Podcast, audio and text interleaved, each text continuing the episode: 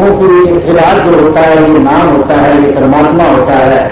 हम परमात्मा को भूलकर छोड़कर वो दुनिया की समुद्र से सुख पाना चाहते हैं, वो सुख नहीं प्राप्त होता, वो हमें भूल लगी होती है। वो उसमें ऊपर से हमें बहुत चमक चमक चमकाट नज़र आती है, चमक नज़र आती है। दरअसल में वो जलाने वाली चीज़ होती है, जैसे एक आग का अंगारा होता है, वो बच्चा उसकी तरफ़ लपक के जाता है। वो समझता है कि लाल बहुत सुंदर चीज़ है, बहुत अच्छी वस्तु है, जिसको मैं पकड़ूँगा और जो मेरे बहुत काम आएगी, बहुत मेरे मुझे बहुत खूबसूरत लगती है। जब उस तरफ़ पहुँचता है, आगे बढ़ाता है अपना हाथ तो उसका हाथ जल जाता है। इसी तरह आज जो हमारी बाहर की दृष्टि है, वो इन चीज़ों पर करती है।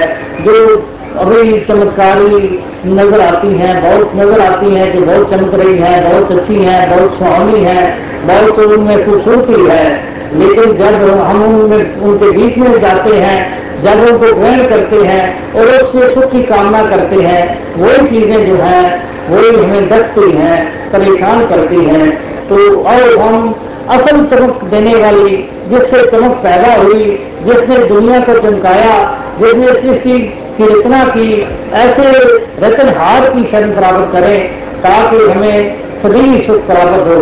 क्योंकि रचनहार तो अनेकों रचनाएँ रच रहता है। लेकिन अगर हम रचनहार की रचना को ही कहते रहे कि तुम रचना को आदेश करें कि वो कुछ रच दे। रचना नहीं रह सकती, रचनहार रह सकता है। जैसे एक कलाकार को कई मूर्तियाँ बना सकता है। उसको नई से नई मूर्ति का ऑर्डर दे, नई से नई मूर्ति को भर देगा।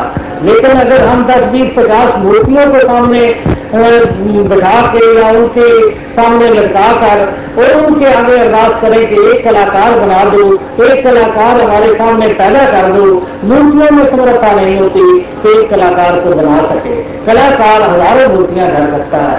इसी तरह ये भगवान, ये परमात्मा, जिसकी हमें शनि लेनी चाहिए ये तो ऐसी कई दुनिया बना सकता है, ऐसी कई रचनाएँ रख सकता है, लेकिन हम इसकी बनाई हुई कला जो माया है, इसके पीछे तो बहुत ध्यान देते हैं और इस कलाकार का कभी ध्यान नहीं करते। यही सबसे बड़ी भूल है। अवश्य हमें अपने मालिक को खुश करके दुनिया के सुख हासिल करने चाहिए, फिर तो सब तरफ़ प्रसन्नता ही प्रसन्नता होती है। जैसे एक सिर्फ़ जो उसके पास कोई काम करता है, उस पर खुश हो जाता है, उसको हज़ारों रुपए इनाम दे देता है, दस हज़ार, बीस हज़ार इनाम दे देता है तो वो सिर्फ़ तो कुछ करके जो धन प्राप्त किया हुआ, वो तो उसके लिए बड़ी खुशी को देने वाला होता है, उसको पाकर, उसके जीवन में महान खुशी आती है, सबको वो बताता भी है तो उसका अखबारों में भी दान निकलता है, बड़ी पार्टी भी तो करता है कि सब दोस्तों को बुलाकर, और बहुत ही सबको बता के इस धन को प्राप्त करता है तो धन का सुख लेता है। लेकिन एक उसी सेठ की चोरी करता है, उसके, डाका डाल के उस धन को प्राप्त कर लेता है तो वो उसको भी वो धन तो मिलता है, लेकिन वो कितना उसको छुपाता है, कितना वो डरता है, कितना घबराता है कि कहीं कोई इसको पकड़ ना ले, कहीं कोई बता ना दे, मैं जेल में चला जाऊँगा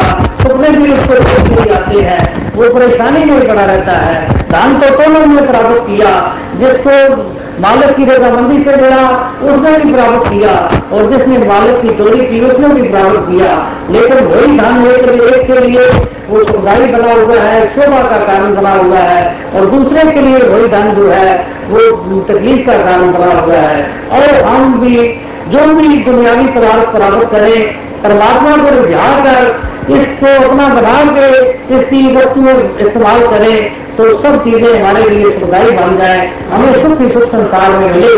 और अगर हम परमात्मा को भूल कर ये सारी चीज़ों का इस्तेमाल करते हैं तो ये चीज़ें हमारे लिए सुखदायी बन सकती है। तो अभी तो बात ये रही कि हम परमात्मा को रिझाएँगे कैसे? रिझाया तभी जा सकता है जब परमात्मा की जानकारी हो। परमात्मा से पहचान हो, फिर भी परमात्मा का हम ध्यान कर सकते हैं, परमात्मा से प्रीत पा सकते हैं, परमात्मा को रिझा सकते हैं। जब तक हमारी जानकारी नहीं है तो ये सब बातें जो है, ये बातों से कभी परमात्मा नहीं लेने वाला। जैसे एक स्त्री की गोद में अगर बच्चा होता है तो वो बच्चे का नाम भी रखती है, बच्चे का ध्यान भी करती है, बच्चे को खाना भी खिलाती है, बच्चे को कपड़े भी पहनाती है, और ऐसा ध्यान करती है कि यही बच्चा मेरे कल के जीवन का एक सहारा बनेगा। लेकिन एक माँ एक बहन है जिसकी गोद में कोई बच्चा नहीं है वो फर्जी तौर पर ऐसा मान ले मेरा बच्चा है मैं उसको निला रही हूँ मैं खिला रही हूँ कोई फर्जी नाम भी रख ले तो इससे कुछ बनने वाला नहीं। ना उसके मन में भावना बन, बनेगी बच्चे की और ना दूसरे दूसरा उसको उसके लिए अच्छा कहेगा कि तुम अच्छी बात कर रही हो। सब कहेंगे कि इसके दिमाग का कोई पागलपन सवार है तो दिमाग में वहन खड़ा हो गया है, जिसकी वजह से ये ऐसे कल्पक बच्चे की बातें करती है। तो उस कल्पक बच्चे की बात करना हम गुनाह समझते हैं। इसी तरह हम कल्पक भगवान की अगर बात करेंगे, वो भी इसी तरह की भावना बताएगी। उसमें कोई भी हमें सुख, शांति नहीं मिलेगी। अवश्य हमें जो जैसा भगवान हमारे ग्रंथों में बताया गया है, ऐसे भगवान से हमने अपना नाता जोड़ना है। तभी हम सही इंसान कहला सकते हैं तो ये सर्व सुख तभी मिल सकता है। वो भगवान कैसा हमारे ग्रंथों में बताया है? वो बताया है कि आप सच जब पहले कुछ भी नहीं था तो ये परमात्मा मौजूद था। वो जानने वाले ही देख सकते हैं कि ये परमात्मा मौजूद था कि नहीं था। तो आज सच जुगाड़ सच, है भी सच, नानक उसी भी सच। तो पहले भी सच था, अभी भी है, आगे भी रहेगा। तो इसी तरह भगवान कृष्ण जी ने भी यही बात बताई कि मैं सबकी याद हूँ। मैं प्रलय के साथ प्रलय नहीं होता। मुझे कोई शस्त्र काट नहीं सकता, अग्नि जला नहीं सकती। वो कौन सा भगवान है? उन्होंने कोई अपने रूप का ज़िक्र नहीं किया। उन्होंने अपने शरीर का ज़िक्र नहीं किया। शरीर तो आया भी, जन्मा भी और शरीर एक तीर से नाश भी हो गया। उन्होंने एक ब्रह्म ज्ञान का ज़िक्र किया, जो उनका असली आत्मक रूप था, जो परमात्मा का रूप था, उसका ज्ञान उन्होंने दिया कि मैं सृष्टि जब नहीं थी तब भी मैं था, अभी भी मैं हूँ, आगे भी रहूँगा, और मुझे कोई से काट नहीं सकता। तो भूल में पड़ने वाले लोग वो शरीर को सामने मुखातब करके वो समझने लगे कि शायद ये भगवान को शरीर ही ऐसा कह रहा है। जो शरीर नहीं होता, वो जब भी बोलते हैं, वो आत्मा की बात करते हैं। जैसे कोई भी आज गवर्नमेंट में लगा हुआ इंसान, कोई आज प्राइम मिनिस्टर है या प्रेसिडेंट है, वो जो भी आदेश जारी करता है, वो मुल्क के पीछे ताकत उसके पास होती है तो तभी वो कह रहा होता है, तभी उसकी वो बात मानी जाती है। तो वो जो उस पदवी से उतार दिया जाता है तो उसके बाद भी वही इंसान होता है। वो हज़ारों आदेश करता रहे, हज़ारों बातें करता रहे, उसकी एक भी बात मानता में नहीं आती। उसको कोई भी ऐसा नहीं समझता। और जिसको उस वक्त मानता नहीं होती है, जिसके पीछे कौन होती है, वो जो भी शब्द कहता है, वो अपनी तरफ़ से नहीं कहता, वो सारे उस मुल्क की, उस हुकूमत की तरफ़ से कह रहा होता है। इसी तरह ये रवि महापुरुष भी जो कह रहे होते हैं कि मैं सब याद हूँ, उनका ये भाव नहीं होता कि ये मेरा शरीर सबसे याद है। शरीर तो छिन भंगुर है, खत्म होने वाला है।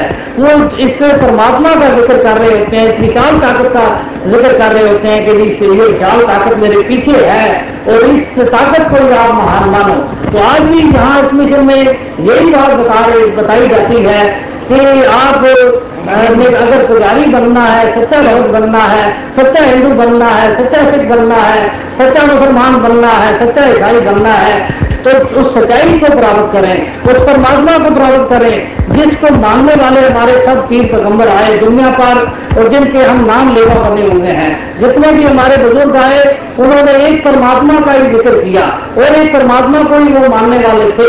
ऐसा कोई नहीं है कि वो उन्होंने हर एक ने कुछ जुदा जुदा परमात्मा माने। सबने एक ही परमात्मा का ज़िक्र किया। हाँ बोली का फ़र्क ज़रूर हो सकता है। जो अरब में रहने वाले थे, उन्होंने इसका नाम अल्लाह रखा। और जो यहाँ हिंदुस्तान में रहने वाले, राम रखा, भगवान रखा, वाहिगुरु रखा, और इसी तरह के नाम इस परमात्मा के उचारे। तो ये नामों का फ़र्क तो हो सकता है। इस वस्तु में कोई, इस महान ताकत में कोई फ़र्क नहीं हो सकता। जैसे पानी को कहीं जल कहा जाता है, कहीं पानी कहा जाता है, कहीं वाटर कहा जाता है, कहीं उर्दू कहा जाता है, कहीं आग कहा जाता है। तो अगर हम ने अपनी प्यास बुझानी है तो वो हम चाहे कुछ भी ना कहें, कोई आवाज़ ना दें, इशारा ही कर दे पानी की तरफ़ तो वो पानी लेकर हमारे सामने हाजिर हो जाए तो वो हमारी प्यास अवश्य बुझ जाएगी। प्यास हमारी बाकी नहीं रह सकती। वो हम नाम के झगड़ों में केवल पड़ जाते हैं। ये नाम जो बोलियाँ हैं, ये कोई ज़्यादा विशेषता नहीं रखती। ये तो केवल एक चीज़ को इशारा करने के एक मध्यम होता है। इस प्रकार का ये बोलियाँ कुछ नहीं हमारा करती। असल में तो वो वस्तु ही हमारे काम को सुधारती है।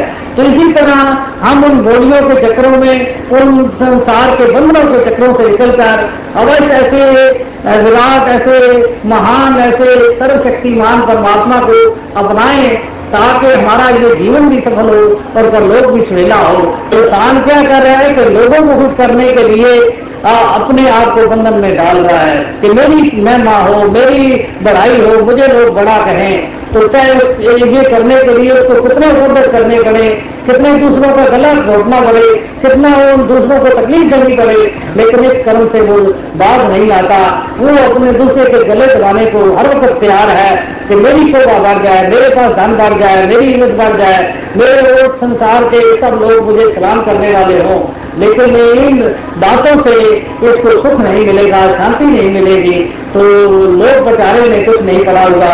जो भी हमने करना है, वो अपने जीवन के लिए करना है, अपने आगे आने वाले वक्त के लिए करना है। अगर ये काम हम अपने लिए करते हैं तो वो तो काम हमारे काम आएगा। अगर हम दूसरों को खुश करने के लिए केवल बनावटी बातें कर करते हैं तो उससे कुछ करने वाला नहीं। इनका भाव महापुरुषों का यही है कि इंसान जो होता है, वो अपने बाद में परमात्मा से अपना नाता नहीं जोड़ता। केवल बाहर के अड्रमों अड्रमों पड़ा रहता है। बाहर की बनावटों में पड़ जाता है। कोई पाठों में, कोई पूजा में, कोई चलकर साधनों में, दूसरों को दिखाने के कर्म करता है। तो लोग देखकर मुझे भगत कहें हज़ारों लाखों का तो वो ब्लैक मार्केट करता है लूटता है, लोगों को, गरीबों को का गला घोड़ता है और हज़ारों का दान कर देता है, पचास सौ दो सौ का दान कर दिया, सबको दिखा दिया, मैंने, मैं बड़ा दानी हूँ, मैं बड़ा पुण्य हूँ। तो ये सब बनावटी बातें जो हैं, ये दुनिया में तो चल सकती हैं, लेकिन परमात्मा की दरगाह में भी चलने वाली नहीं। बाहर तो भेद करने वाले हैं, कोई नीले पहन लेता है, कोई पीले पहन लेता है, कोई धगले पहन लेता है, कोई इसी तरह जटाएँ बढ़ा लेता है, कोई और धर्म तन पर मल लेता है। ये भैर के शरीर की बनावटों से इंसान नहीं बदलता। इंसान का मन अगर ठीक हो, मन के अंदर ज्ञान हो तो फिर ही उसमें तब्दीली आती है। जैसे कोई डॉक्टर सूट बूट पहनकर वो डॉक्टर नहीं बन जाता, वो डॉक्टरों की संगत करता है डॉक्टरों के पास वो हृदय को हजर करता है, रोगों की पहचान उसको होती है, रोग दूर करने की शक्ति इसके में आती है, दवाई देने वाला होता है, तभी उसको डॉक्टर कहा जाता है। कोई डॉक्टरों वाला लिबास पहन ले, या डॉक्टरों के हथियार अपने पास रख ले, उसको कभी भी डॉक्टर नहीं कह सकते। इसी तरह भगवान का भगत भी वही हो सकता है, जो भगवान को स्वयं जानने वाला हो। चाहे वो धोती कुर्ता में हो, चाहे पजामा कमीज में हो, चाहे बैंड कोट में हो, चाहे किसी और लिबास में हो, चाहे काला हो, चाहे गोरा हो भगत जो है, वो भगवान से प्रेम करने वाला, भगवान को पाने वाला, भगवान को जानने वाला ही भगत होता है। उसमें कोई उसकी और परिभाषा नहीं बताई गई कि फला देश का भगत हो सकता है, दूसरे देश का नहीं। ऐसी कोई बात नहीं बताएगी। जितने जहाँ भगत हुए, हिंदुस्तान में हुए तो दूसरी दुनिया में भी भगत हुए, अरब में भी हुए, और जगह यूरोसलम में भी हुए, सब तरफ़ भगत हुए। तो ये भी भावना हमारे अंदर कई दफ़ा बहुत गलत पैदा हो जाती है। कि फलान जगह कई केवल भगत हो सकते हैं? भगत दुनिया के सब एक हैं। जिनके जिनके अंदर भगवान बसा हुआ है, वो भगत ही हुआ करते हैं। जिसके अंदर ये परमात्मा बसता है, परमात्मा कैसे बसता है? परमात्मा की स्वर्ग इस इंसान को होती है। तो ये जैसे हम किसी डॉक्टर को कह देते हैं इसके अंदर डॉक्टरी बसी हुई है। वो नहीं कोई डॉक्टरी सूक्ष्म चीज़ है तो उसके अंदर बाहर वो जब मरीजों को देखता है, वही डॉक्टर डॉक्टरी प्रगट होती है। वो वही नहीं कि उसके अंदर कोई डॉक्टरी ऐसी चीज़ है, कोई लिक्विड करके, किसी घोल कर किसी को पिला देगी। वो नॉलेज उसके अंदर बस गई।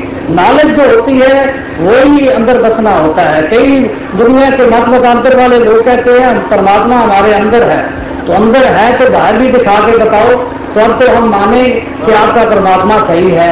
तो जैसे कोई कह दे डॉक्टर को मेरे अंदर डॉक्टरी है तो अवश्य हमें दूसरा सवाल करना पड़ता है कि ये मरीज़ आया है तो बताओ आप क्या बीमारी है? तो अपनी डॉक्टरी को प्रगट करो तो अवश्य अगर तो डॉक्टर होगा तो अगर तो वो उसके अंदर डॉक्टरी बसी होगी, वो बाहर प्रगट करके भी दिखाएगा।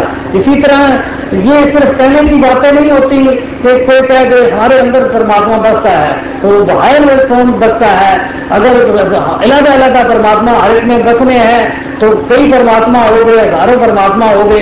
ये कोई परमात्माओं की कोई मंडी तो नहीं हुई है। तो ये तो परमात्मा तो सर्वव्यापी है।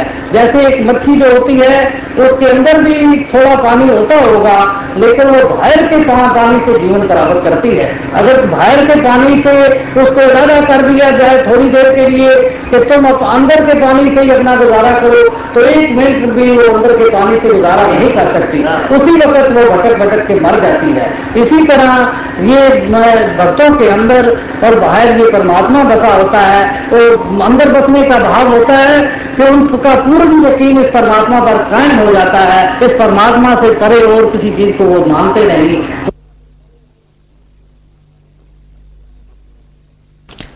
दो